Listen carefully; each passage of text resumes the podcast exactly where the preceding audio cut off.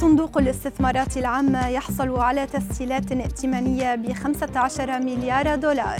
ودبي تمدد تجميد الرسوم الحكومية حتى مطلع 2023 والأرباح السنوية للشركة المالكة لزارا تتراجع ب 70% وأرباح سنوية قياسية لليغو.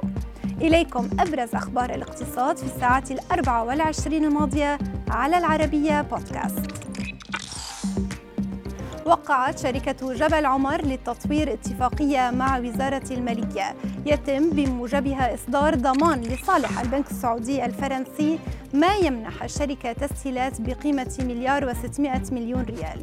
وسيتم استخدام التسهيلات لاستكمال الأعمال المتبقية من المرحلة الثالثة من مشروع جبل عمر والمكونة من أربعة أبراج تضم أكثر من ألفي غرفة. حصل صندوق الاستثمارات العامة السعودي على تسهيل ائتماني متجدد ومتعدد العملات بقيمة 15 مليار دولار.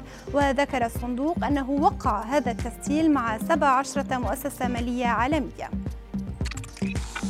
مددت حكومة دبي تجميد رسوم الخدمات الحكومية حتى مطلع 2023 يأتي ذلك كجزء من دعم الحكومة للاستقرار الاقتصادي وتعزيز التنافسية وجذب الاستثمارات. وكانت حكومة الإمارات قد قدمت خمس حزم تحفيزية على مدار ال 12 شهرا الماضية لمواجهة تداعيات كورونا تجاوزت 7 مليارات درهم. تراجعت أرباح شركة إنديتكس المالكة لسلسلة محلات زارا ب 70% العام الماضي مقارنة بالعام الأسبق. يأتي ذلك بفعل إجراءات الإغلاق التي تبعتها الدول للحد من تداعيات أزمة كورونا. يذكر أن 15% من متاجر الشركة حول العالم ما زالت مغلقة. حققت شركة ليغو للألعاب أرباحا قياسية العام الماضي فقد قفزت أرباحها بنسبة 19% في 2020 لتصل إلى مليار و600 مليون دولار.